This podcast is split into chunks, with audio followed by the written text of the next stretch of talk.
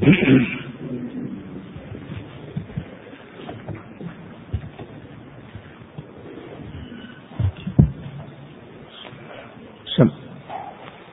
الله الرحمن الرحيم. الحمد لله رب العالمين والصلاة والسلام على نبينا محمد وعلى آله وأصحابه أجمعين. أما بعد قال المؤلف رحمه الله تعالى فصل وتجب في كل مكيل مدخر خرج من الأرض. بسم الله الرحمن الرحيم. الحمد لله والصلاة والسلام على رسول الله. النوع الثاني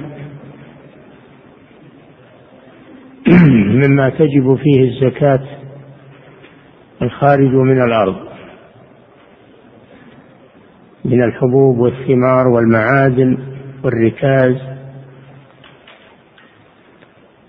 وذلك لقوله تعالى كلوا من ثمره إذا أثمر وآتوا حقه يوم حصاده. والحق الذي فيه هو الزكاة.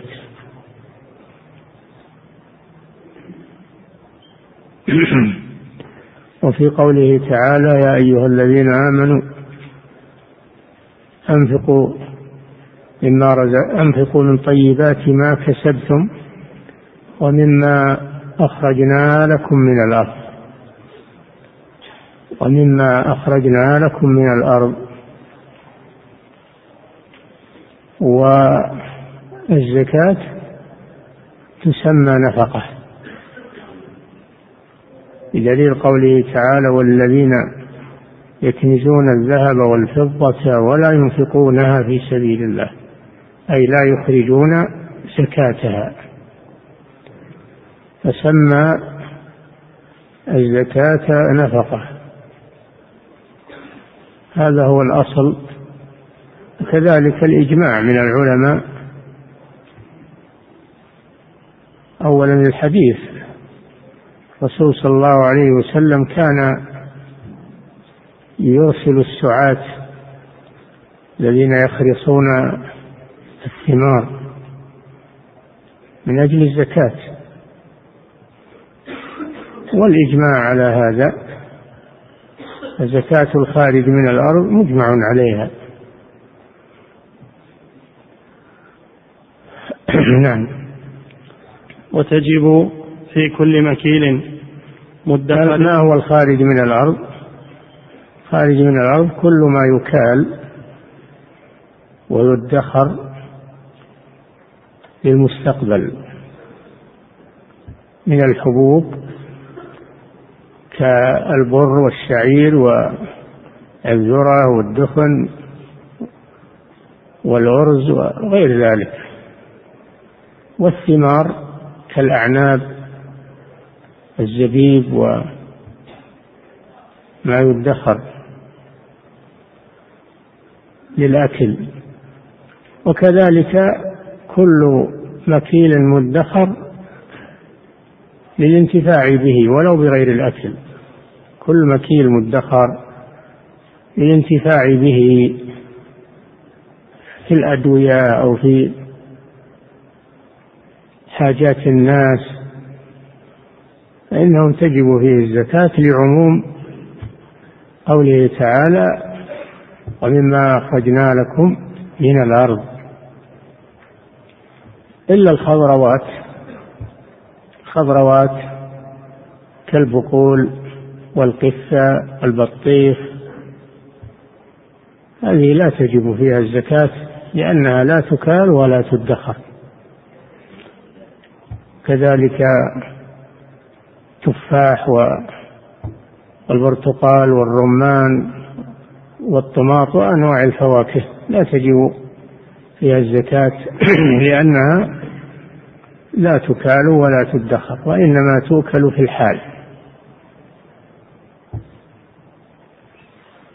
فإن قلت أليست تعلب أليست تعلب وتدخر؟ نقول هذا خلاف الأصل الأصل أنها ما ما تدخر ولا ادخرت يعني من ذاتها. ما ادخرت من ذاتها وإنما ادخرت بسبب الصناعة التي تعمل فيها. وإلا لو تركت لا فسدت فلا تجب فيها الزكاة. هذا من ناحية والدليل على ذلك الدليل ورد أنه ما لا زكاة في الخضروات. نعم. وتجب في كل مكيل مدخر. في كل مكيل مدخر بهذين الشرطين أن يكون مما يكال ويدخر. في قوله صلى الله عليه وسلم في كل خمسة أوسق صدقة. خمسة أوسق هذا كيل. والوسق ستون صاعا بالصاع النبوي. فدل على اعتبار الكيل. نعم. وتجب في كل مكيل مدخر خرج من الأرض.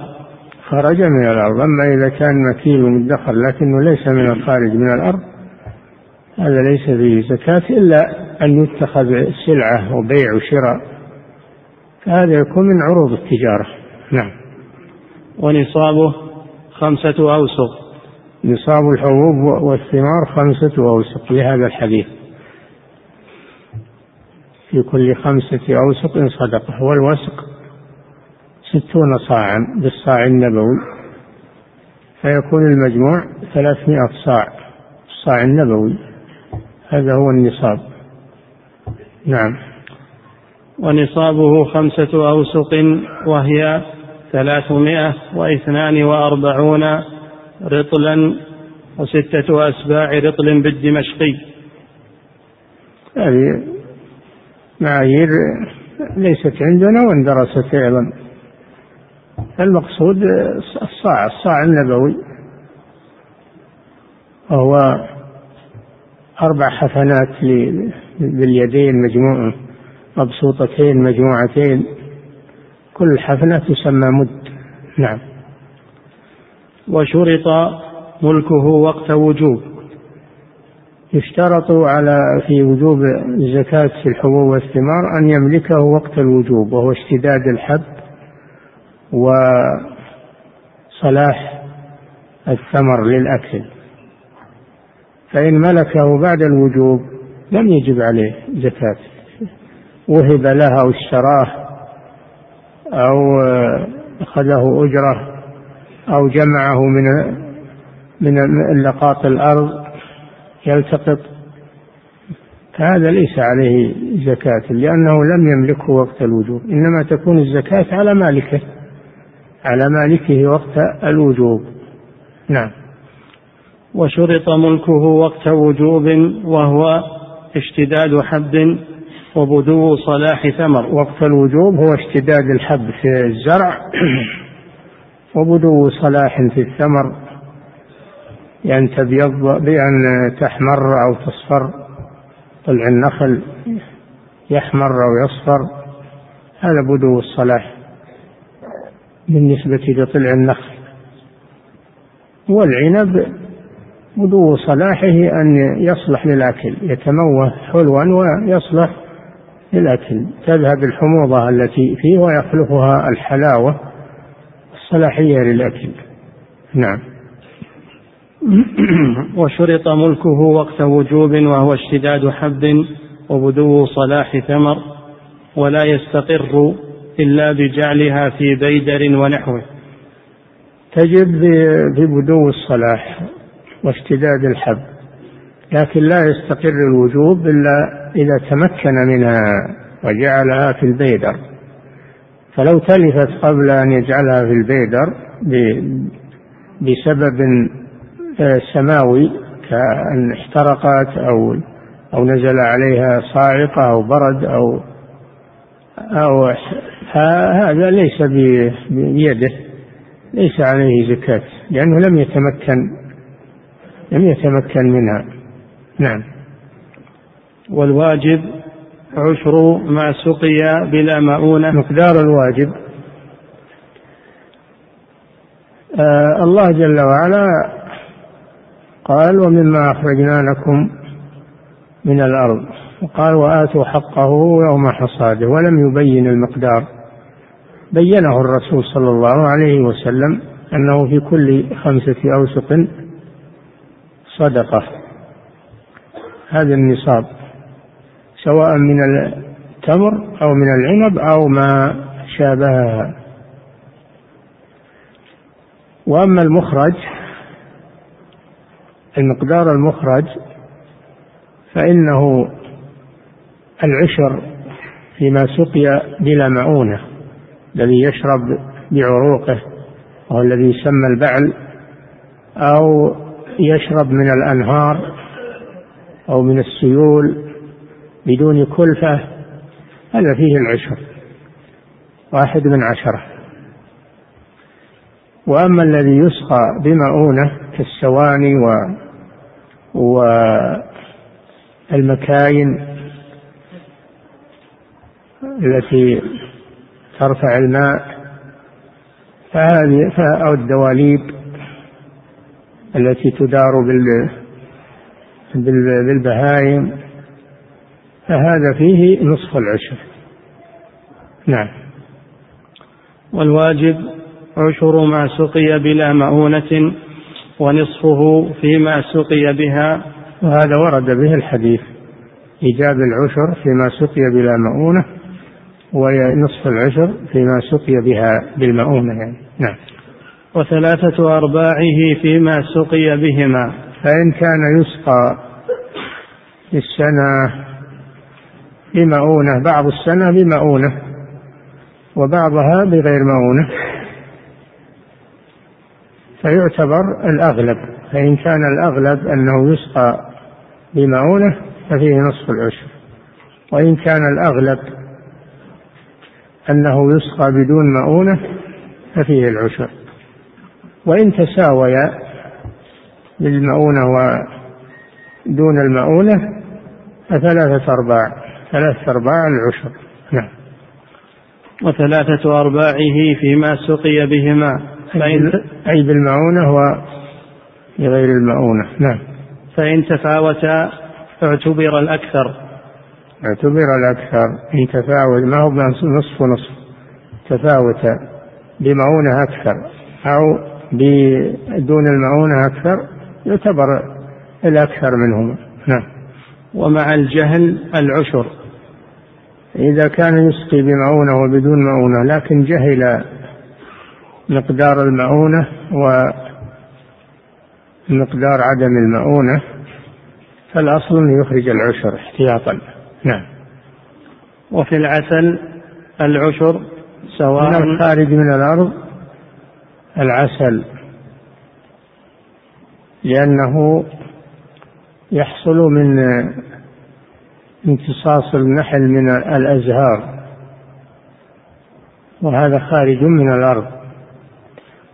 ولأن عمر رضي الله عنه كان يأخذ آه، العشر من أهل العسل. من عشر القرب يأخذ قربة واحدة. وفيه أثر عن النبي صلى الله عليه وسلم. نعم. وفي العسل العشر سواء أخذه من مواسم أو مواسم يعني من البر. النحل يأكل من البر. نعم. سواء أخذه من موات أو ملكه. أو عنده مناحل في ملكه. يسقي الشجر وتزهر ويأكل منها. يمتصها النحل. هذا بمؤونة نعم. سواء. يجب العشر سواء. نعم. إذا بلغ مائة وستين رطلا عراقيا. هذا مقدار النصاب. مائة وستين رطل. لكنه في القرب. عشر قرب فيها قربة والقرب معروفة. جلد المدبوغ الذي جلد الشاة المدبوغ الذي يتخذ وعاء للماء. نعم و يتخذ وعاء للماء وللسائلات سائر السوائل. نعم. ومن استخرج من معدن نصابا ففيه ربع المعادن.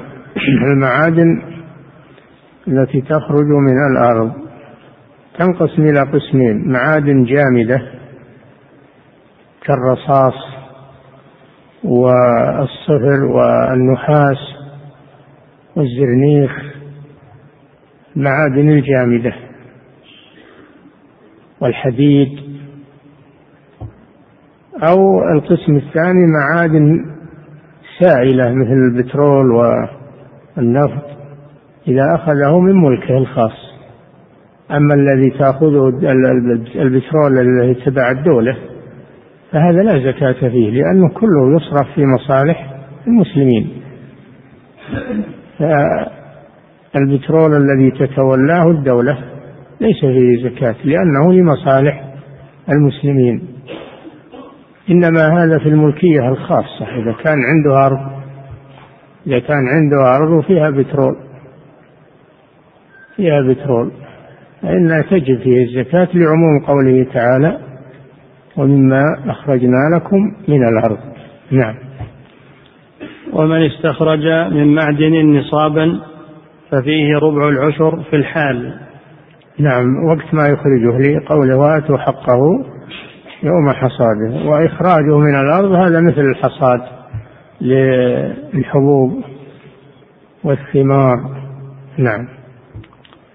وفي الركاز الخمس. أعد أعد. ومن استخرج من معدن نصابا. ففيه ربع العشر في الحال. نعم. وفي الركاز الخمس والنصاب والنصاب يأتي بيانه يأتي بيان النصاب مقداره. نعم. وفي الركاز الخمس مطلقا. الركاز الركاز هو المال المدفون. المال المدفون الذي عليه علامات الجاهلية. قبل الإسلام. يوجد في الأرض مدافن يوجد في الأرض مدافن نقود ذهب أو فضة أو ما أشبه ذلك. فما كان من دفن الجاهلية فإنه لواجده ولكن يدفع الخمس لبيت المال يدفع منه الخمس لبيت المال للحديث وفي الركاز الخمس. أما ما كان بعد الإسلام عليه علامة مسلمين هذا حكم حكم اللقطة. حكمه حكم اللقطة. نعم. وفي الركاز الخمس مطلقا وهو مطلقا يعني قليلا كان أو كثيرا. الركاز ما له نصاب. الركاز ما له نصاب. قليلا أو كثيرا. يدفع الخمس لبيت المال والباقي له لواجده. نعم. وفي الركاز الخمس مطلقا وهو ما وجد من دفن الجاهلية. من دفن الجاهلية بخلاف ما وجد من دفن المسلمين فإنه يكون في حكم اللقطة. نعم. فصل. وأقل نصاب ذهب عشرون مثقالا وفضة مائة درهم. نصاب الذهب وسائر المعادن عشرون مثقالا. إذا كان من الذهب عشرون مثقالا. لهذا الذي حدده النبي صلى الله عليه وسلم. وإن كان من الفضة فمائة درهم إسلامي. درهم إسلامي. وبالمثاقيل مئة وأربعون مثقالا. هذا نصاب الفضة. نعم. وأقل نصاب ذهب عشرون مثقالا وفضة مائة درهم. الدرهم الإسلامي يعني. نعم. ويضمان في تكميل النصاب فإن قلت الآن اللي بيد الناس ما هو بذهب ولا فضة أوراق نقدية. دولارات ولا ريالات سعودية فئات ريال وفئة خمسة وفئة عشرة فئة مئة وفئة خمسمائة الناس ما بيديهم ذهب الآن. نقول يعتبر الأصل ما يعادل نصاب الفضة من صرف ما يعادل صرف نصاب الفضة من الورق. يقال بالسوق كم يسوى؟ مثلا نصاب الفضة عشرون مثقال من الفضة. كم تسوى صرف صرفها في السوق؟ فما بلغ الصرف فإنه هو نصاب الأوراق النقدية. نعم. ويضمان في تكميل النصاب. يعني الذهب ويعني نصاب الذهب ونصاب الفضة. إذا كان ما عنده نصاب ذهب ولا عنده نصاب فضة عنده أقل من هذا. عنده بعض نصاب الذهب وبعض نصاب الفضة. لو انفرد كل واحد منهما ما صار فيه زكاة. لكن يضمهما لأن المقصود منهما واحد فيكمل بعضهما بعضا. فإن بلغ نصاب الذهب زكاه وإن بلغ نصاب الفضة زكاه. نعم. والعو ويضمان في تكميل النصاب والعروض إلى كل منهما. ويضمن العروض وهي البضائع. إذا كان عنده عنده بضائع لكن ثمنها ما يجي ما يصل النصاب. وعنده نقود نقول تضم هذا؟ لهذا تضم قيمة العروض إلى إلى ما عندك من النقود فإذا كمل النصاب تخرج الزكاة. نعم. والواجب فيهما والعروض جمع عرض. العروض جمع عرض وهو ما يعرض للبيع من السلع. من الأقمشة من الأطعمة من الملابس من الأراضي من الدور من أي شيء يعرض للبيع يقصد للبيع. للتجارة فإنه يسمى عروض عروض التجارة. نعم. والواجب فيهما ربع العشر. الواجب في الذهب والفضة ربع العشر لقوله صلى الله عليه وسلم في الرقة يعني الفضة الرقة الفضة. في الرقة ربع العشر. يعني اثنين اثنين ونصف اثنين ونصف في المئة. نعم. والواجب فيهما ربع العشر. وأبيح لرجل من خمس وعشرين في الألف. خمس وعشرين ريال في ألف ريال. هكذا. نعم. وأبيح لرجل من الفضة آه ما يباح للرجل أن يستعمله من الذهب. في جسمه أو في أدواته ملابسه. يباح للرجل يباح للرجل قبيعة السيف. قبيعة السيف تكون ملبسة من الذهب أو فيها مسامير من الذهب لا بأس بذلك لأن الصحابة اتخذوا السيوف مخلاة بالذهب. وكذلك من الذهب يباح للرجل ربط الأسنان. ربط الأسنان إذا احتاج إلى ربطها أو تلبيسها من الذهب لأن الذهب لا ينتن بخلاف الفضة فإنها تنتن في الفم تغير لونها أما الذهب فإنه لا يتغير ولا ينتن فإذا احتاج إلى ربط الأسنان أو تلبيس بعض الأسنان التي تؤلمه بالذهب فلا بأس بذلك للحاجة. أو قطع أنفه. قطع أنفه. اتخذ مكانه أنفا من الذهب. لا بأس. لأن لأن عرفجة بن هرثمة من الصحابة قطع أنفه في بعض المعارك. فأمره النبي صلى الله عليه وسلم أن يتخذ أنفا من الذهب. لأن الأنف يحتاج إلى شيء يحفظه ويصونه. إذا بقي مفتوح كذا تدخله المؤذيات. فيجعل عليه شيئا يحفظه ويصونه من الذهب. نعم. وأبيح لرجل من الفضة خاتم. وأما من الفضة الفضة أوسع. يباح له الخاتم لأن النبي صلى الله عليه وسلم اتخذ خاتما. من الفضة أما الذهب لا لا يجوز للرجل أن يتخذ خاتما من الذهب لأن النبي صلى الله عليه وسلم أبصر رجلا عليه خاتم من ذهب فقال صلى الله عليه وسلم يعمد أحدكم إلى جمرة من نار فيضعها في يده ثم أخذه صلى الله عليه وسلم وطرحه في الأرض. فلا يجوز للرجل أن يتختم بالذهب. وأما الفضة فيباح له أن يتخذ منها خاتما لأن النبي صلى الله عليه وسلم اتخذ خاتما من فضة ونقش عليه اسمه عليه الصلاة والسلام. وكذلك حلية المنطقة وهي الكمر اللي يتحزم به لا بأس أن يزركش من الفضة. نعم. وما دعت إليه حاجة. نعم. وأبيح لرجل من الفضة خاتم وقبيعة سيف وحلية منطقة. منطقة. وحليته منطقة. الحزام اللي يسمونها شياصة نعم الحياصة الحزام. نعم. وحلية منطقة ونحوه. ونحو ذلك مما يحتاجه الرجل. الفضة أوسع من الذهب. أما الذهب ما يباح له إلا الشيء الضروري. نعم. ومن الذهب قبيعة سيف وما دعت إليه ضرورة كأنف. ما دعت إليه ضرورة كأنف وربط أسنان وما أشبه ذلك. نعم. ولنساء منهما ما جرت عادتهن بال أما المرأة فإنها تتحلى بالذهب والفضة.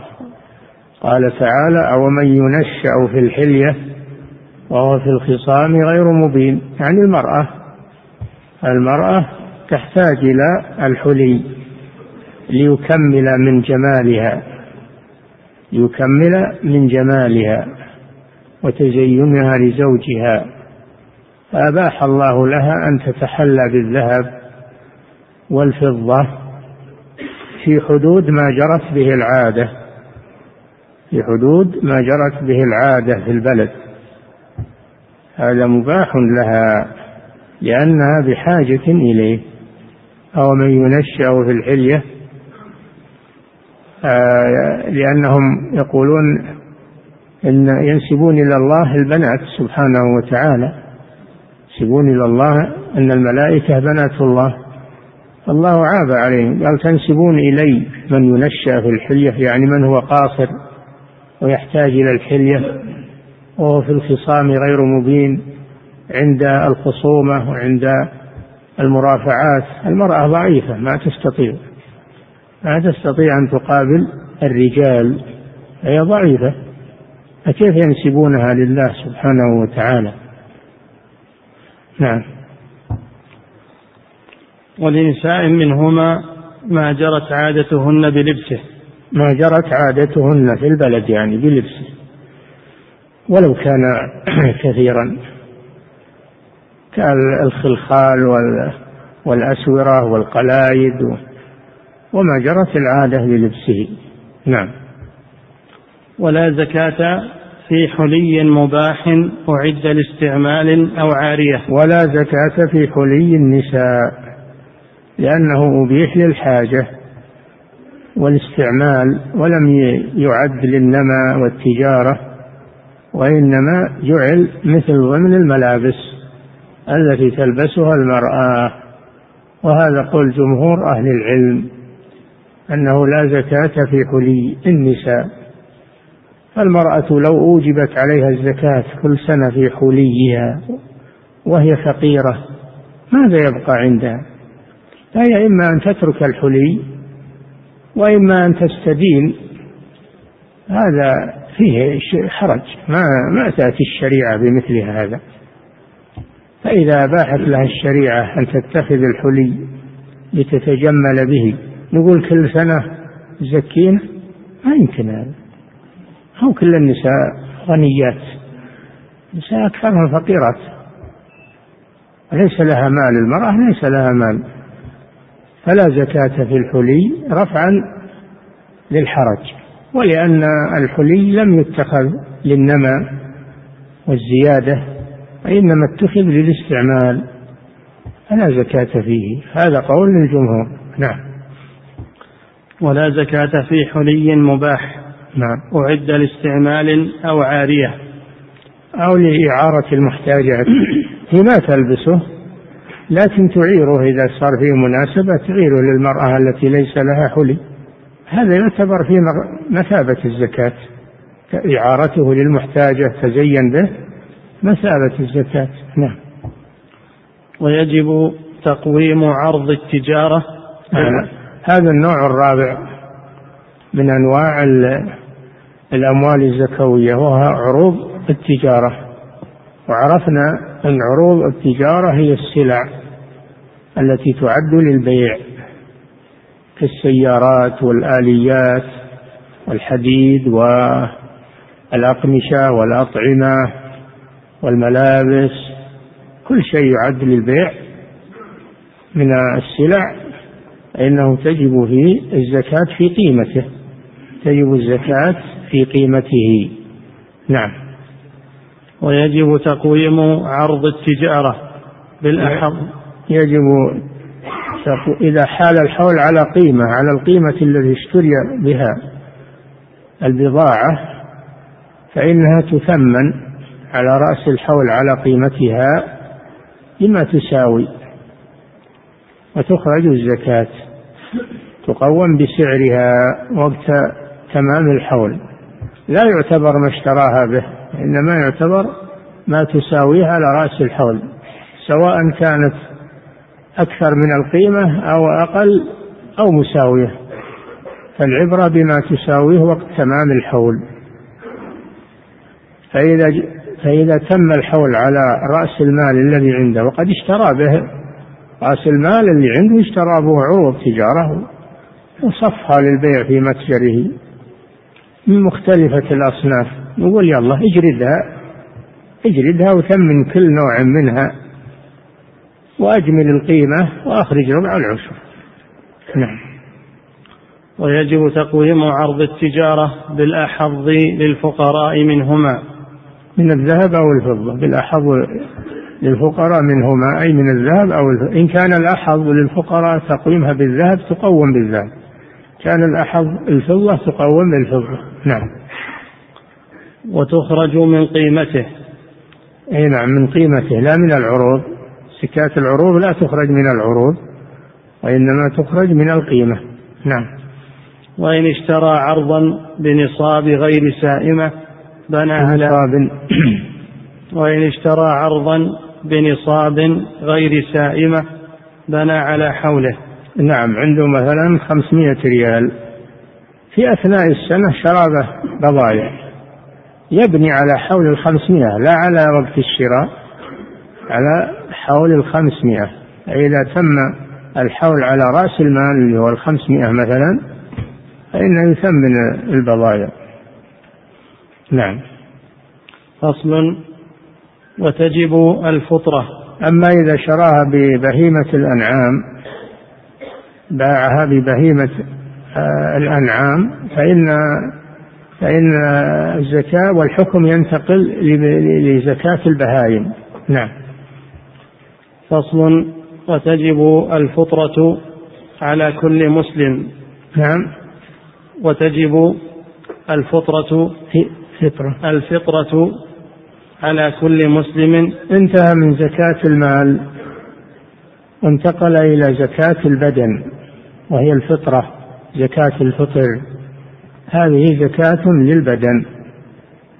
ولذلك تجب على الفقير وعلى الغني وعلى ما يشترط أنه يملك نصاب وأنه يكون غني لا تجب عليه. إذا كان عنده ما يفضل إذا كان عنده ما يزيد عن قوت يومه وليلته تجب عليه زكاة الفطر. وهي واجبة فريضة لشهر رمضان. وهي زكاة للبدن طهرة للصائم من اللغو والرفث. وهي طعمة للمساكين وفيها مصالح عظيمة زكاة الفطر. والدليل عليها سنة الرسول صلى الله عليه وسلم فإنه أوجب زكاة الفطر صاعا من تمر أو صاعا من بر أو صاعا من شعير أو صاعا من زبيب أو صاعا من أقط. على الذكر والأنثى والكبير والصغير والغني والفقير الذي يجد قوت يومه وليلته. أوجب الرسول صلى الله عليه وسلم زكاة الفطر عليه بأن يخرجها ليلة العيد أو عند خروج الناس لصلاة العيد. هذا وقت إخراجها. وإن قدمها على العيد بيوم أو يومين فلا بأس. إن قدم إخراجها على العيد بيوم أو يومين فلا بأس يعني قبل الوجوب. أما الوجوب فلا تجب إلا بغروب الشمس ليلة العيد هذا وقت وجوبها. وأما إخراجها فهو ما بين ظهور الهلال إلى الخروج لصلاة العيد. ويجوز إخراجها قبل العيد بيوم أو يومين فعل الصحابة لفعل بعض الصحابة رضي الله عنهم. نعم. وتجب الفطرة على كل مسلم إذا كانت فاضلة عن نفقة واجبة يوم العيد وليلته. إذا كانت فاضلة عن نفقته يوم العيد وليلته ونفقة من يمونه من أهل بيته. فإذا زاد عنده شيء عن نفقته ونفقة من يمون وينفق عليه يوم العيد وليلته فإنها تجب عليه زكاة الفطر. نعم. إذا كانت فاضلة عن نفقة واجبة يوم العيد وليلته وحوائج أصلية. حوائج أصلية. الحوائج الأصلية التي لا بد منها للإنسان. نعم. فيخرج عن نفسه ومسلم يمونه وتسن يخرج عن نفسه ويخرج عن من ينفق عليه. يخرج عن من ينفق عليه. من زوجته وأولاده ووالديه من ينفق عليهم في بيته إنه تجب عليه فطرتهم. نعم. فيخرج عن نفسه ومسلم يمونه وتسن عن جنين. ويسن إخراجها عن الحمل الجنين وهو الحمل في البطن. وليس واجبا وإنما هو السنة. إذا تم له أربعة أشهر تخرج عنه يستحب أن تخرج عنه صدقة الفطر. نعم. وتجب بغروب الشمس ليلة الفطر. هذا وقت الوجوب. نعم. وتجب بغروب الشمس ليلة الفطر. وقبله لا تجب. فلو أنه مات قبل غروب الشمس لا يجب عليه شيء. أما إذا غربت الشمس تقررت ووجبت فلو مات بعد الغروب تخرج عنه. نعم. وتجب بغروب الشمس ليلة الفطر وتجوز قبله بيومين فقط. يجوز إخراجها قبل العيد بيومين فقط.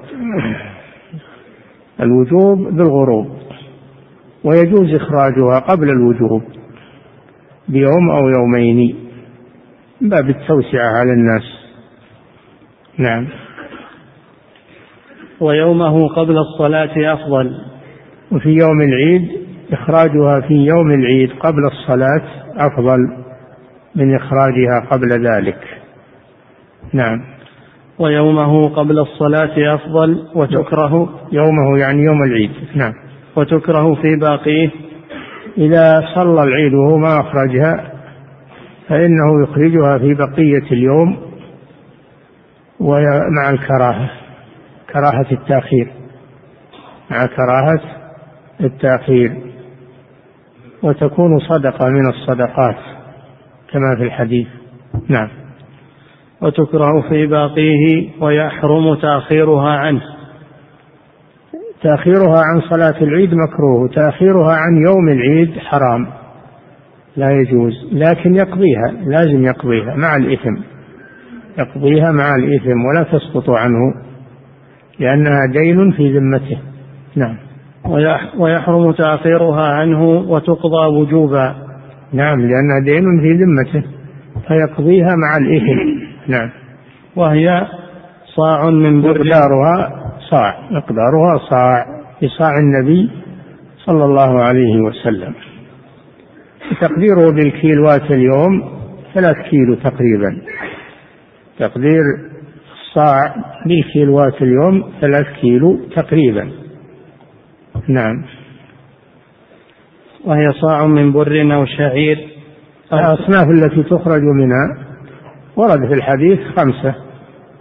البر الشعير والتمر والزبيب والأقط.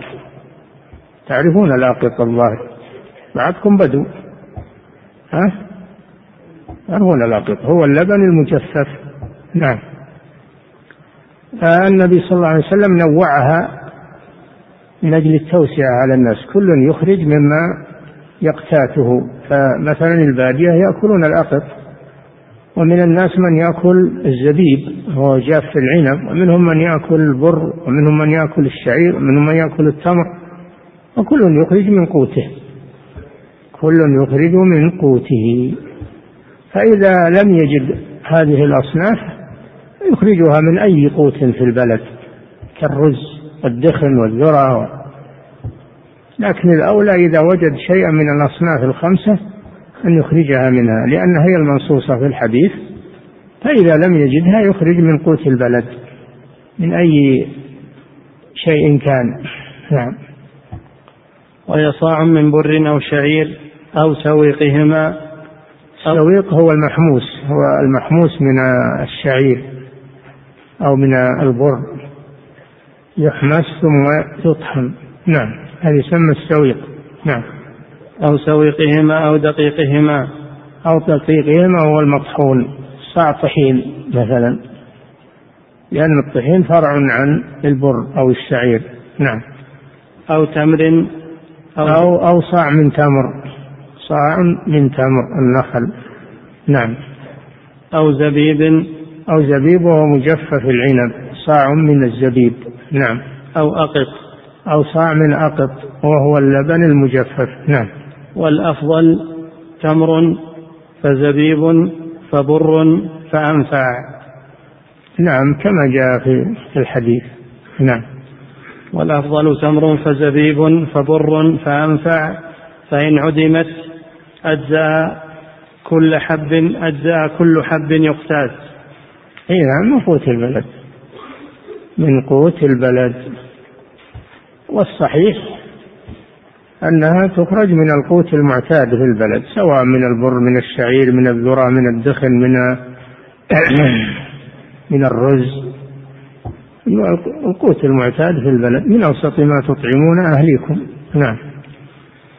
ويجوز إعطاء جماعة ما يلزم الواحد وعكسه. يجوز أن يعطي زكاة فطره الشخص الواحد يعطيه لجماعة عدة أشخاص. مثل يعطيها أهل أهل بيت فقراء يعطيها أهل بيت فقراء. لا بأس. والعكس أن يعطى ما يلزم الجماعة للواحد. جماعة ثلاثة أربعة خمسة يجمعون صدقاتهم ويعطونها لفقير واحد لا بأس أيضا. نعم. فصل. نعم ويجوز إعطاء جماعة ما يلزم الواحد وعكسه. وعكسه. إعطاء الواحد ما يلزم الجماعة. نعم. لأن الأحاديث مطلقة. الأحاديث مطلقة. فيجوز أن تعطى لواحد أو أكثر. نعم. ويجوز إعطاء جماعة ما يلزم الواحد وعكسه. فصل. ويجب إخراج زكاة على الفور مع إمكانه. زكاة المال رجع إلى زكاة المال. يجب إخراجها على الفور. إذا تم الحول أو أو الزرع وضع في الجرين أو التمر يجب المبادرة بإخراج الزكاة ولا يؤخرها لقوله تعالى وآتوا حقه يوم حصاده آتوا حقه يوم حصاده ولقوله وآتوا الزكاة آتوا يعني ادفعوا الزكاة. وعند الأصوليين أن الأمر يكون للفور إلا إذا دل دليل على التراخي الأصل في الأوامر الشرعية الفورية إلا إذا دل الدليل على التراخي فتبقى الزكاة على الأصل يجب إخراجها على الفور وقت وجوبها ولا يؤخرها ويتهاون بها لأنها دين في ذمته. وربما يعرض له عارض فيتعذر عليه الإخراج أو يثقل عليه الإخراج وكونه يبادر ويفرغ ذمته هذا هو الواجب. نعم. ويجب إخراج زكاة على الفور مع إمكانه. مع إمكانه أما إذا لم يمكن إخراجها على الفور فيخرجها إذا تمكن. إذا تمكن قوله تعالى لا يكلف الله نفسا إلا وسعها. إذا كان تم الحول لكن ما عنده نقود الآن يدفع الزكاة ينتظر لما يجيه نقود يدفعها. نعم. ويخرج ولي صغير ومجنون عنهما. نعم. مال القصر مال القصر تجب فيه الزكاة لأنها حق واجب في المال. لمن كان كبيرا أو صغيرا؟ قال تعالى وفي أموالهم حق معلوم للسائل والمحروم سواء كان المالك كبيرا أو صغيرا لأنها حق في المال. ولما كان الصغير غير مكلف فإن ولي الصغير أو المجنون يتولى إخراجها نيابة عنه. نيابة عنه. نعم. ويخرج ولي صغير ومجنون عنهما. يعني يخرج عنهما زكاة المال وزكاة الفطر أيضا. نعم. وشرط له نية. شرط لدفع الزكاة النية. فلو أنه وزع دراهم وزع دراهم عنده ناس فقراء وقام وطلع فلوس وقال يوزع عليهم. وهو ما نواها زكاة. أو جاء سائل وسأله وأعطاه وما نوى زكاة. وبعدين قال بخليها زكاة. اللي دفعت بخليه زكاة. نقول لا. ما يجزي عن الزكاة لأن إخراج الزكاة تشترط له النية عند الإخراج. قوله صلى الله عليه وسلم إنما الأعمال بالنيات وإنما لكل امرئ ما نوى. وأنت لم تنوي الزكاة عند الإخراج فلا تجزيك تكون صدقة تطوع. نعم. وحرم نقلها إلى مسافة قصر. الزكاة تكون في الموضع اللي فيه المال في الموضع اللي في فقراء الموضع الذي فيه المال لأن الفقراء ينظرون إليه ينظرون إلى هذا المال يريدون أن يعطوا منه. فكونك تحرمهم وتنقله الآخرين في بلد آخر هذا لا يجوز. وأيضا النبي صلى الله عليه وسلم لما بعث معاذا إلى اليمن قال له فأعلمهم أن الله افترض عليهم صدقة تؤخذ من أغنيائهم فترد في فقرائهم في فقرائهم في فقراء البلد وهم يتطلعون إلى هذا المال. فتحرمهم من زكاته وتروح على الناس الثانيين؟ ما هو بلايق هذا؟ إلا إذا كان البلد ما فيه فقراء. البلد الذي فيه المال ما فيه فقراء ولا ما فيه مسلمون. إنك تنقل زكاتهم. إلى موطن آخر فيه فقراء مسلمون. فنقلها للحاجة لا بأس. أما من غير حاجة فلا تنقل نعم. زكاة كل بلد توزع فيه. نعم. وحرم نقلها إلى مسافة قصر إن وجد أهلها. إن وجد أهل الزكاة في بلد المال فيحرم نقلها عنهم وحرمانهم منها. وإذا لم يوجد مستحقون فإنها تنقل إلى أقرب بلد فيه مستحقون. نعم. فإن كان في بلد وماله في آخر أخرج زكاة المال في بلد المال. الذي عنده مال عليه زكاتان. زكاة الفطر وزكاة المال. فإن كان ماله في نفس البلد الذي هو فيه أخرج الثنتين في البلد. زكاة المال وزكاة الفطر. أما إن كان هو في بلد وماله في بلد آخر فيخرج زكاة الفطر في البلد الذي هو فيه ويخرج زكاة المال في البلد الذي فيه المال. نعم. فإن كان في بلد وماله في آخر أخرج زكاة المال في بلد المال وفطرته وفطرة وفطرته وفطرة لزمته في بلد نفسه. في بلد نفسه لأنها تابعة للبدن. فهي تخرج في المكان اللي فيه البدن. نعم. ويجوز تعجيلها لحولين فقط. عرفنا أنه يجب إخراجها عند الوجوب عند تمام الحول أو الوجوب ولا تؤخر على الفور فلا يجوز تأخيرها. هل يجوز تقديمها قبل الوجوب؟ يجوز نعم يجوز للحاجة. إذا احتيج إلى تعجيل الزكوات فيجوز إلى حولين. لا بأس بذلك لأن النبي صلى الله عليه وسلم تعجل من عمه العباس زكاة سنتين. هذا أكثر ما ورد. فيجوز تعجيل زكاة المال لحولين للحاجة. إذا دعت إلى هذا حاجة. نعم. ولا تدفع إلا إلى الأصناف الثمانية. أعدها. ويجوز تعجيلها لحولين فقط. لسنتين فقط لأن هذا أكثر ما ورد. نعم. ولا تدفع إلا إلى الأصناف الثمانية. آه زكاة المستحقون لزكاة الفطر هم المستحقون لزكاة المال. قوله تعالى إنما الصدقات للفقراء والمساكين. الآية الصدقات تشمل صدقة الفطر وصدقة المال. صدقة المال. لكن الصحيح أنها خاصة بالفقراء. لقوله صلى الله عليه وسلم في الفقراء أغنوهم عن السؤال في هذا اليوم. للفقراء دون بقية الأصناف الثمانية. نعم.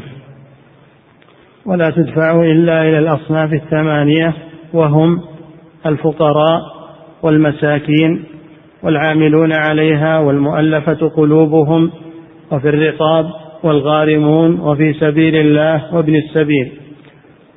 نعم. الفقراء الفقير هو من لا يجد شيئا. أو يجد بعض الكفاية فيعطى ما يكمل له النفقة إلى سنة إن أمكن أو يعطى ما تيسر من الزكاة. هذا الفقير الذي لا يجد شيئا أو يجد بعض الكفاية المسكين أحسن حال منه. هو الذي يجد نصف الكفاية أو أكثرها فيكمل له الفقراء والمساكين العاملون عليها هم الجباة الذين يجبونها ويوزعونها فيعطون أجرتهم على عملهم منها. المؤلفة قلوبهم هم كل من يرجى إسلامه من الكفار أو مسلم ضعيف الإيمان فيعطى لتقوية إيمانه للتأليف أو كافر يخشى شره على المسلمين فيدفع له من الزكاة ما يدفع شره عن المسلمين مؤلفة قلوبهم. الغارمون هم الذين وجبت عليهم غرامة وهم قسمان غارم لنفسه وهو صاحب الدين اللي عليه دين ولا يستطيع تسديد يعطى من الزكاة يسدد عنه. يعطى من الزكاة ما يسدد به دينه. هذا الغارم لنفسه ويشترط أن يكون فقيرا لا يستطيع السداد. النوع الثاني الغارم لغيره وهو الذي يقوم بالإصلاح بين المسلمين ويتحمل مال قبيلتان بينهما عداوة وحروب وقتال فيجي يصلح بينهم ويتحمل في مقابل ذلك حمالة. فهذا لا يترك يتحملها من ماله لئلا يجحف ذلك به. ولئلا يمنع الناس من الإصلاح فيعطى من الزكاة ولو كان غنيا. يعطى من الزكاة ما يسدد به الغرامة ولو كان غنيا تشجيعا له على الإصلاح. ولئلا تجحف الغرامة بماله. الغارمون. وفي سبيل الله وهم الغزاة المتطوعة الذين ليس لهم ديوان ليس لهم مرتبات من بيت المال. أما إذا كان الجنود لهم مرتبات من بيت المال فلا يعطون من الزكاة إنما تعطى للغزاة الذين ليس لهم رواتب فيعطون منها وكذلك تشترى بها الأسلحة التي يجاهد بها والعتاد من الزكاة. ابن السبيل هو المسافر الذي ضاعت نفقته ضاعت نفقته أو سرقت أو أو نفدت نفقته وبقي ما معه شيء يواصل السفر ولا يرجع لبلده. شو يسوي؟ يعطى من الزكاة. ولو كان غنيا في بلده. يعطى ولو كان غنيا في بلده من الزكاة ما يوصله إلى بلده. نعم. الرقاب المراد بها المعتقون الأرقة الأرقة أو من وجبت عليه رقبة في كفارة ولا يستطيع يسددها يعطى. في الرقاب يعني في العتق. الرقاب يعني في عتق الرقاب من الرق. فيشترى بها العبيد. ويحررون من الزكاة. نعم. ولا تدفع إلا إلى الأصناف الثمانية وهم الفقراء والمساكين والعاملون عليها والمؤلفة قلوبهم وفي الرقاب والغارمون وفي سبيل الله وابن السبيل. ويجوز الاقتصار على واحد من صنف. يجوز أن يدفع زكاته لصنف واحد من هذه الأصناف. ما هو لازم يعممها؟ لو أعطاها الفقراء يكفي أو المساكين أو في سبيل الله جهز بها الغزاة. فيجوز نعم. أو أعطاها الغارم. نعم. ويجوز الاقتصار على واحد من صنف والأفضل تعميمهم والتسوية بينهم. إن أمكن أنه يعمم الأصناف وهذا مذهب الشافعي أنه يجب أن تخرج في جميع الأصناف. فإن أمكن أنه يعممها يعممها. نعم. وتسن والأفضل تعميمهم والتسوية بينهم وتسن إلى من لا تلزمه مؤونته من أقاربه. نعم. يسن أنه يدفع زكاته إلى فقراء الأقارب الذين لا تلزمه نفقتهم يسن أن يدفعها لأقاربه الفقراء الذين لا تلزمه نفقتهم. لقوله صلى الله عليه وسلم الصدقة على القريب المحتاج عن صدقة وصلة.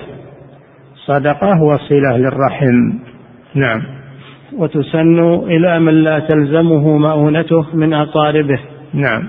ولا تدفع لبني هاشم ومو... يكفي نقف عند هذا. نعم. الذين لا يجوز دفع الزكاة لهم. نعم. فضيلة الشيخ وفقكم الله هذه أسئلة كثيرة تسأل عن المراد بالبيدر. في قول المؤلف ها؟ المراد بالبيدر. بيدر أنتم فلاليح أكثركم تعرفون البيدر هو الجرين. الجرين اللي توضع فيه الثمار لتجفيفها ودياستها إن كانت زروع. هذا البيدر. نعم. يقول فضيلة الشيخ وفقكم الله هل يجوز للرجل أن يلبس خاتما من ألماس؟ لا بأس. ما عدا الذهب لا بأس. ما عدا الذهب إنه يلبس الخاتم من أي معدن. إلا الحديد فإنه يكره. الحديد يكره لبسه. نعم. يقول فضيلة الشيخ وفقكم الله المكرونة هل فيها زكاة لأنها تباع؟ بمعنى هل هي من عروض التجارة؟ هي من عروض التجارة. نعم فيها زكاة. كل شيء يعد للتجارة فإنه تجب فيه الزكاة. المكرونة وغيرها والحليب وكل شيء يعد للبيع تجب فيه الزكاة. نعم. يقول فضيلة الشيخ وفقكم الله هل الزبيب والتين المجفف الذي يدخر والزيتون المخلل الذي يدخر أيضا هل فيها زكاة؟ التين ليس فيه زكاة لأنه العادة أنه ما يجفف العادة أنه يوكل طري وإيش الثاني؟ الزبيب الزبيب نعم فيه زكاة جاف العنب فيه زكاة نعم. والزيتون المخلل. الزيتون لا لأنه من الذي يوكل طريا ولا كونه يصنع ويخلل هذا لا ما ما يسوى ما يجا إلا كانوا يعد للبيع يصير عروض تجارة. نعم. وفضيلة الشيخ وفقكم الله البطاطس والجزر والباذنجان كل هذه خضروات ما فيها شيء إلا إنسان تعد للبيع كان يشتغل بالخضار يبيع ويشري بالخضار تجب عليه زكاة العروض. نعم. يقول فضيلة الشيخ وفقكم الله ما الفرق بين الكيل والوزن؟ بين إيه؟ الكيل والوزن. الكيل يكون بالمكيال بالصاع أو المدة. وأما الوزن فيكون بالميزان. يكون بالميزان له كفتان. الميزان الذي له كفتان. والكيل يكال بالصاع. نعم. يقول فضيلة الشيخ وفقكم الله ذكرتم حفظكم الله أنه لا زكاة فيما لا يدخر كالخضروات والفواكه. نعم. ثم ذكرتم أن العنب فيه زكاة فهل هو مستثنى؟ فيه العنب وردت فيه النصوص لأنه يدخر العنب يجفف ويدخر ويقتات قوت وجعل النبي صلى الله عليه وسلم منه صدقة الفطر. العنب غير بقية الخضار ولا هو ولا يعد من الخضار العنب ما يعد من الخضار يعد من الأقوات التي تقتات. نعم. يقول فضيلة الشيخ وفقكم الله الراتب هل فيه زكاة؟ يعني إنكم موظفين ولم مزكين. الراتب إذا توفر عندك مال وحال عليه الحول يزكيه نعم. كل شيء يحول عليه الحول يزكيه من الراتب أو من غيره. إذا جمعت نقود حال عليها الحول وهي تبلغ نصاب فأكثر وجبت فيها الزكاة من راتب أو من غيره. نعم. يقول فضيلة الشيخ وفقكم الله لماذا المصنف رحمه الله ذكر المواضع التي يباح فيها لبس الذهب والفضة للرجل مع أن الباب يتكلم عن الزكاة؟ لأن زكاة النقدين مناسبة ذكر النقدين. الذهب والفضة. نعم الذهب والفضة. نعم. يقول فضيلة الشيخ وفقكم الله ما هو نصاب المعادن التي تخرج من الأرض غير الذهب والفضة؟ مثل مثل زكاة مثل نصاب الذهب والفضة. ما بلغ عشرين مثقال أو أو مئتي أو مئة وأربعين مثقال. نعم. يقول فضيلة الشيخ وفقكم الله بالنسبة, بالنسبة للذهب والفضة الذي يتعامل به في هذا العصر هو الجرامات فما هو النصاب فيها؟ بالمثاقيل يعتبر بالمثاقيل. ما بلغ عشرين مثقال ففيه الزكاة. نعم. يقول فضيلة الشيخ وفقكم الله إذا كان الخاتم أو غيره من ذهب وفضة نعم. إذا كان الخاتم والنصاب للجرامات. وعرفنا أنه عشرين مثقال. نصاب الذهب عشرين مثقال. ما مقداره من الغرامات اليوم؟ يقولون ثلاثة وتسعين غرام. عشرين مثقال تعادل ثلاثة وتسعين غرام. نعم. يقول فضيلة الشيخ وفقكم الله إذا كان الخاتم أو غيره من ذهب وفضة ولكن الفضة أغلب من الذهب. لا يجوز ما فيه ذهب لا يجوز لبسه للرجل ولو مموه ما يجوز. ما يجوز للرجل أن يستعمل الذهب قليلا أو كثيرا في لباسه إلا إذا كان ما يتحصل منه شيء مجرد لون ولا يتحصل منه شيء فلا بأس. نعم. يقول فضيلة الشيخ وفقكم الله إذا نويت بلبس الخاتم الاقتداء بالرسول صلى الله عليه وسلم فهل أكون ماجورا على ذلك؟ لبس الخاتم وسائر الملابس ما ما ما هي من باب المباحات. من باب المباحات. إن شئت تلبسه وإن شئت ما تلبسه. الملابس هي من باب المباحات. نعم.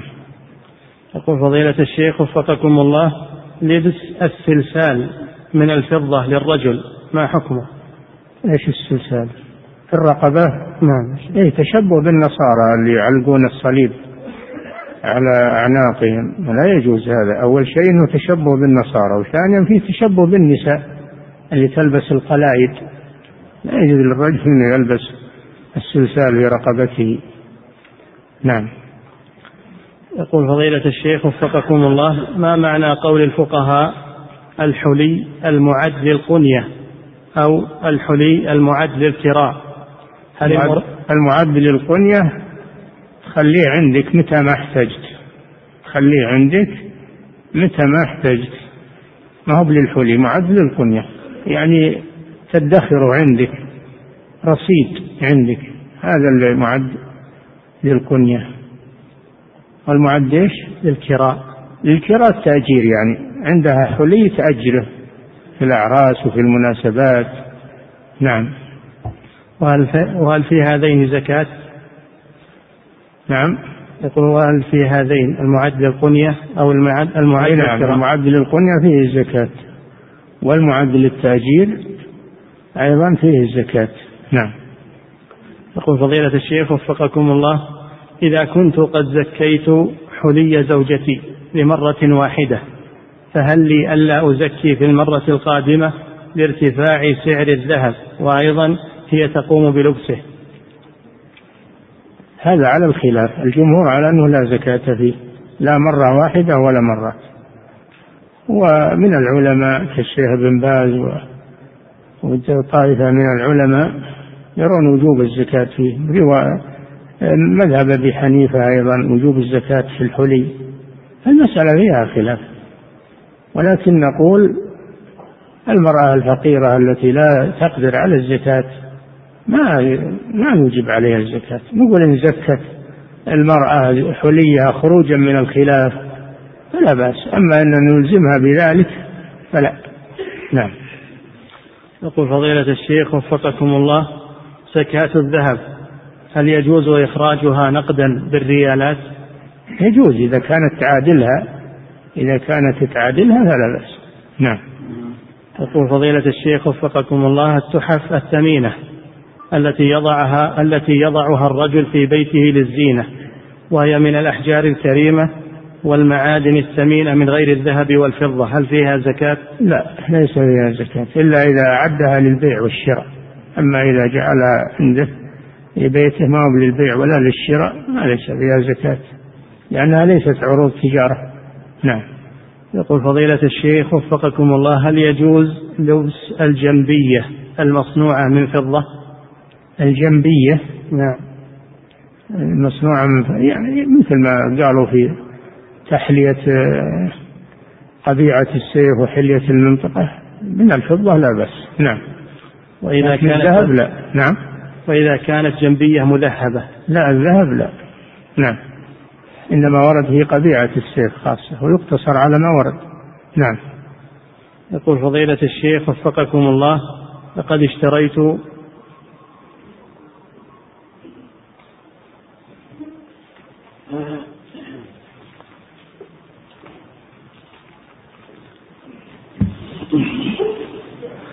الله أكبر الله أكبر. الله أكبر الله أكبر. أشهد أن لا إله إلا الله. أشهد أن لا إله إلا الله. أشهد أن محمد رسول الله. أشهد أن محمد رسول الله. حي على الصلاة. حي على الصلاة. حي على الفلاح. حي على الفلاح.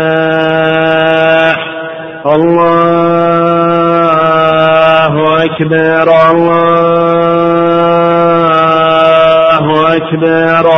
لا إله إلا الله.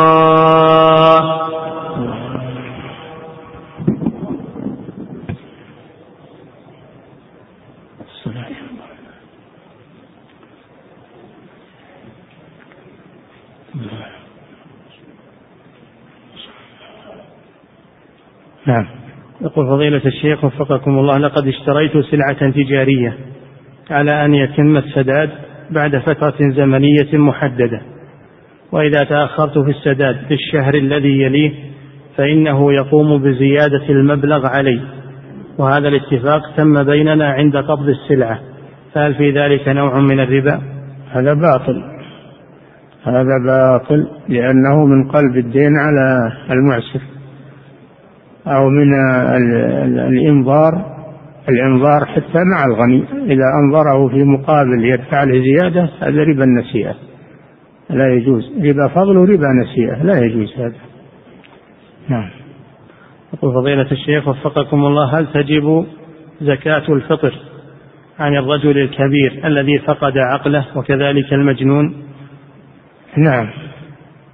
يزكى عنهم ولذلك يزكى عن الصغير وعن الحمل اللي في البطن. نعم.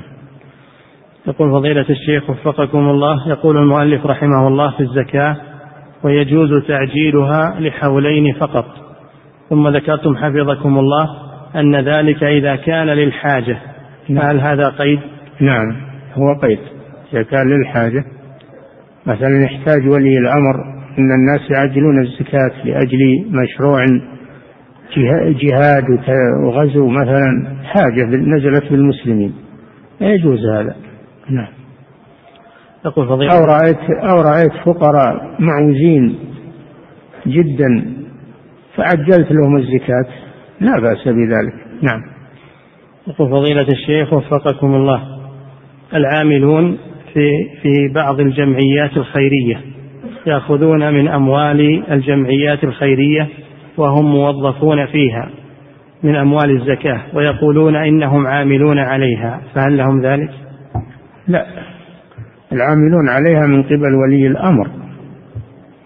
من قبل ولي الأمر الذين يجعلهم ولي الأمر عاملين. أما الجمعية فليس من صلاحيتها أن تجعل عاملين. يعني يأخذون صلاحية ولي الأمر؟ لا.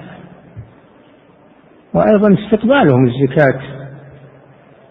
وقد يتساهلون في إخراجها. هذا ويتحملون مسؤوليتها.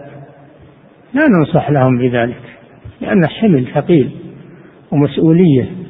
فلا ننصح لهم أنهم يستقبلون الزكاة إلا إذا كانوا يأخذون وعلى الفور يودونها للمحتاجين. يأخذونها من المزكي ويودونها على الفور للمحتاجين ولا تبقى عندهم. في هذه الحالة قد يكون لا بأس. أما أنهم يأخذون ويكدسونها عندهم ولا يدرى ماذا يتم عليها وربما تفسد إذا كانت تمر أو طعام تفسد من طول المدة. فلا يجوز التهاون بالزكاة يا عباد الله. نعم. يقول فضيلة الشيخ وفقكم الله ذكر المعلق على كتاب أخصر المختصرات. ذكر أن الأوراق النقدية ليس حكمها حكم عروض التجارة ولا حكم الذهب والفضة. وإنما حكمها حكم الدين فهي صكوك حكم إيه؟ وإنما حكمها حكم الدين فهي حكم الدين؟ نعم. هذا رأيه لا ما هو صحيح. حكمها حكم البديل الذهب والفضة. هي بديل عن الذهب والفضة. والبدل له حكم المبدل. نعم. البدل له حكم المبدل منه. فهي تقوم مقام الذهب والفضة. نعم.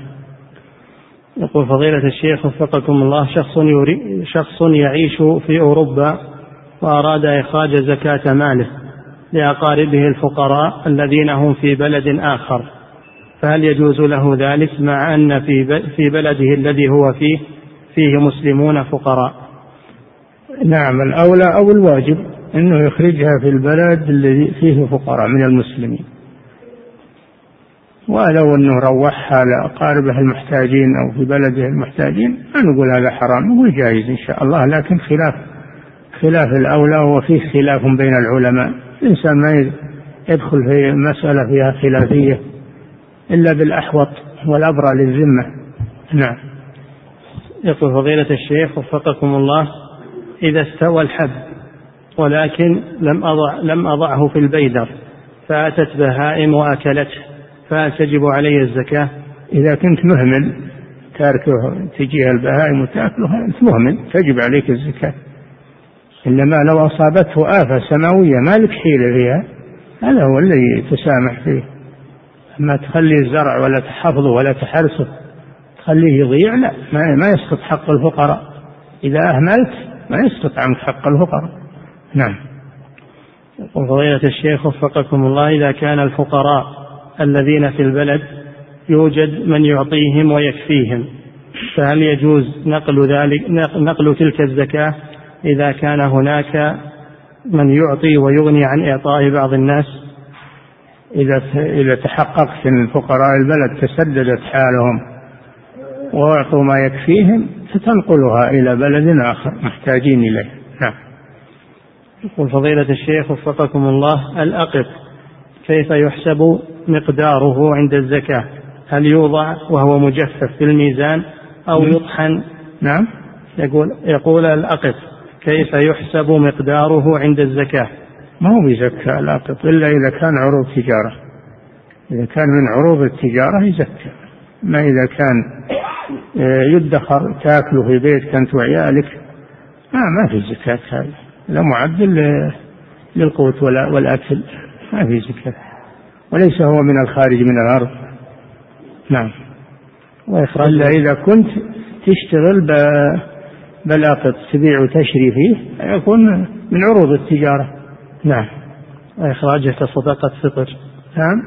إخراجه كصدقة فطر. هل يوضع؟ يقول وهو مجفف في الميزان. إيش تقول؟ إخراجه كصدقة فطر. أعد السؤال. يقول الأقط كيف يحسب مقداره عند الزكاة؟ بالمكيال صاع من أقط بالمكيال الصاع النبوي أو ما يعادله. نعم. يقول فضيلة الشيخ وفقك وذكرنا أن الصاع النبوي بالوزن يساوي ثلاث كيلو تقريبا فمن العقد ثلاث كيلو تقريبا. نعم.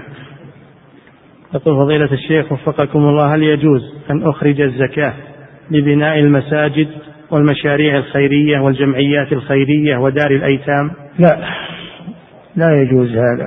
لا توضع في المشاريع ولا بناء المساجد ولا بناء المدارس وإنما هي لمن ذكرهم الله في الآية وحصرها فيهم. إنما الصدقات للفقراء إلى آخر الآية. فلا يجوز إخراجها عن هذه الأصناف التي حصرها الله فيها. المشاريع الخيرية تمول من التبرعات ومن الصدقات. ومن الصدقات المستحبة لا من الزكاة.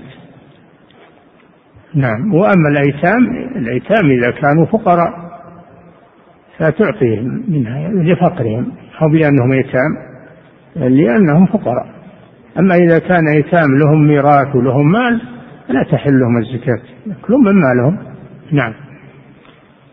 يقول فضيلة الشيخ وفقكم الله في قول الرسول صلى الله عليه وسلم من خرج في طلب العلم فهو في سبيل الله حتى يرجع.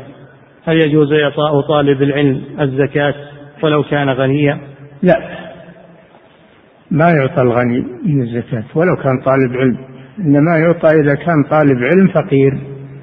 ولا يتمكن من طلب العلم إلا إذا أعطي من الزكاة يعطى. يعطى من الزكاة ليتفرع لطلب العلم. لا بأس. أما أنه غني تعطيه لأنه طالب علم لا. نعم. والمراد بسبيل الله الغزاة المتطوعة الذين ليس لهم ديوان يعني ليس لهم رواتب. هذا المراد بسبيل الله. نعم. يقول فضيلة الشيخ وفقكم الله الكافر الذي يرجى إسلامه هل يعطى من الزكاة ولو كان غنيا؟ إذا كان نعم إذا كان يرجى إسلامه يعطى من الزكاة لتأليفه ترغيبه في الإسلام ولو كان غنيا. نعم. يقول فضيلة الشيخ وفقكم الله شخص نام ولم يقم إلا بعد صلاة العيد ولم يخرج زكاة الفطر فماذا عليه؟ يكون معذور إذا كان نام غصبا عليه ولا استيقظ إلا بعد صلاة العيد يطلعها وإن شاء الله معذور بالتأخير. الصلاة يعذر فيها النائم نعم. يقول فضيلة الشيخ وفقكم الله ما يسمى بالكمأة أو الفقع هل عليه زكاة لأنه خارج من الأرض؟ لا هذا مثل الفواكه لكن إذا كنت عامل ببيع البيع والشراء بالفقع يكون عليك زكاة عروض التجارة. نعم. يقول فضيلة الشيخ وفقكم الله بالنسبة للمرأة هل يلزمها أن تنقض شعر رأسها عند الاغتسال من الجنابة وكذلك من الحيض. من الحيض نعم تنقض رأسها. من الحيض أو من النفاس. أما من الجنابة فلا تنقضه ولكن تبلغه بالماء. نعم. يقول فضيلة الشيخ وفقكم الله من عنده مساهمة عقارية ومر عليه سنوات ولم يستلم أمواله فهل يلزمه أن يخرج زكاتها كل سنة؟ أم ينتظر حتى يستلم ماله؟ إذا كان أنه تاركها من باب التساهل و وهو آمن أن الناس تجيه ولكن تركها من باب التساهل في قبضها فإنه يجب عليه يزكي كل سنة لأنه لا يسقط حق الفقراء. أما إذا كان أنه ما ما تمكن منها ما تمكن منها هذه مثل الدين اللي في ذمة معشر ما يتمكن منها. فإذا قبض نصيبه يزكيه. نعم. يقول فضيلة الشيخ وفقكم الله زكاة الفطر هل يجوز إخراجها مالا؟ ها؟ زكاة الفطر نعم. هل يجوز إخراجها من المال؟ لأن بعض الناس يفتي بذلك. يعني من النقود قصدك؟ لا. لا يجوز إخراجها من النقود ولو أفتى ولو أفتى بعض العلماء بذلك لأن هذا اجتهاد. والإجتهاد إذا خالف النص لا يعمل به. والنبي صلى الله عليه وسلم نص على الطعام نص على الطعام منوعة حسب أنواع الطعام وحددها بالصاع والنقود كانت موجودة في عهده صلى الله عليه وسلم. ومع هذا عدل عن النقود إلى الطعام. نحن لا نخالف النص لأن فلان قال كذا أو أفتى بكذا. لا ما يجوز. ولا تبرأ الذمة بهذا. نعم. يقول فضيلة الشيخ وفقكم الله ما هو الراجح في العسل؟ هل, هل فيه زكاة أم لا؟ الفتوى الآن أنه ما فيه زكاة. أنه ليس فيه زكاة. نعم. يقول فضيلة الشيخ وفقكم الله خرجت مجلات في الوقت الحاضر يقوم أو تقول أرسل توقيعك وأعلمك عن شخصيتك أو نفسيتك. لا هؤلاء منجمون هؤلاء منجمون كهنة. لا يجوز إجابتهم ولا التعامل معهم ولا الرضا بفعلهم اللي بيعلمك بمستقبلك يعلمك بأمور غيبية ما يدري عنها هذا هذا كاهن كذاب دجال منجم مشعوذ. لا يجوز التعامل مع هذا. نعم. يقول فضيلة الشيخ وفقكم الله كيف يدفع صاحب الشركة زكاة شركته؟ هل يعطي ربع العشر من قيمة الشركة أو من الأرباح؟ نعم. كيف يدفع صاحب الشركة زكاة شركته؟ هل يعطي ربع العشر من قيمة الشركة أو من الأرباح فقط؟ الشركات تختلف منها. شركات إنتاجية. شركات إنتاجية ورأس المال ما هو براجع لك.